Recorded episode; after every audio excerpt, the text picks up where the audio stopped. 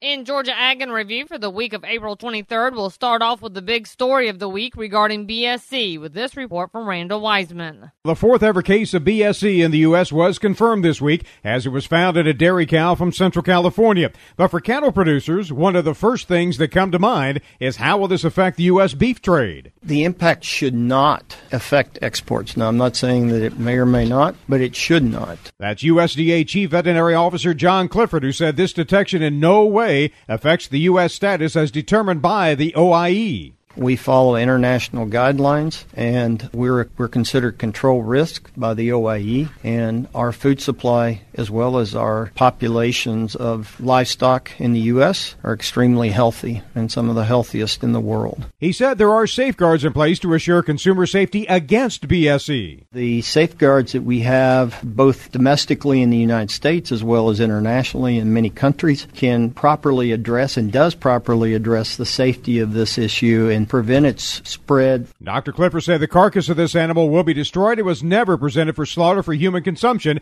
so at no time presented a risk to the food supply or human health. He said evidence shows that our systems and safeguards to prevent BSE are working. The other story of the week was the Farm Bill, with the Senate passing it out of the Ag Committee on Thursday. Well, the Senate has released its draft of the 2012 Farm Bill with markup to start this week. But is it really a farm bill, or as Ag Secretary Tom Vilsack is requesting? Can we talk about the Food, Farm, and Jobs Bill? Instead of just the Farm Bill? Obviously, for decades, it's been known as and referred to as the Farm Bill, so a hard habit to break, but one that Vilsack believes is necessary because when it's called the Farm Bill, folks in the cities and suburbs think doesn't affect my life. I don't care about that. And maybe their legislators and representatives think the same thing. But the reality is that's a piece of legislation that it touches the lives of every single American. And every single American has a stake in that bill. So I like to talk about it as a food, farm, and jobs bill because that's what it does. It basically provides food for our families. It creates opportunities for people to stay in the business of farming and to be successful at it. And it also helps to create jobs. But at least so far, it doesn't seem the name change has really caught on. And we will wrap up for this week with Everett Griner. Have you ever heard anybody discussing how many farms uh, we have in America? I haven't. As long as food is plentiful, it doesn't make any difference.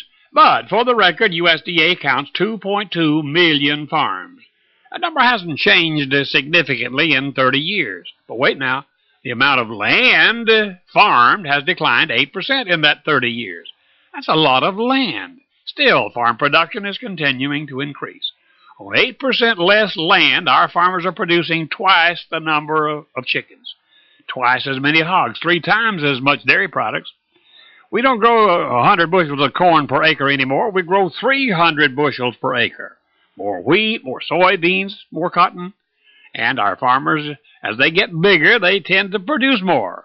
And of course, there's new plants that produce more too. On 8% less land. That's unbelievable. And remember, you can find these stories along with all the week's Southeast AgNet reports on our website at southeastagnet.com. I'm Julie McPeak with Southeast AgNet's podcast.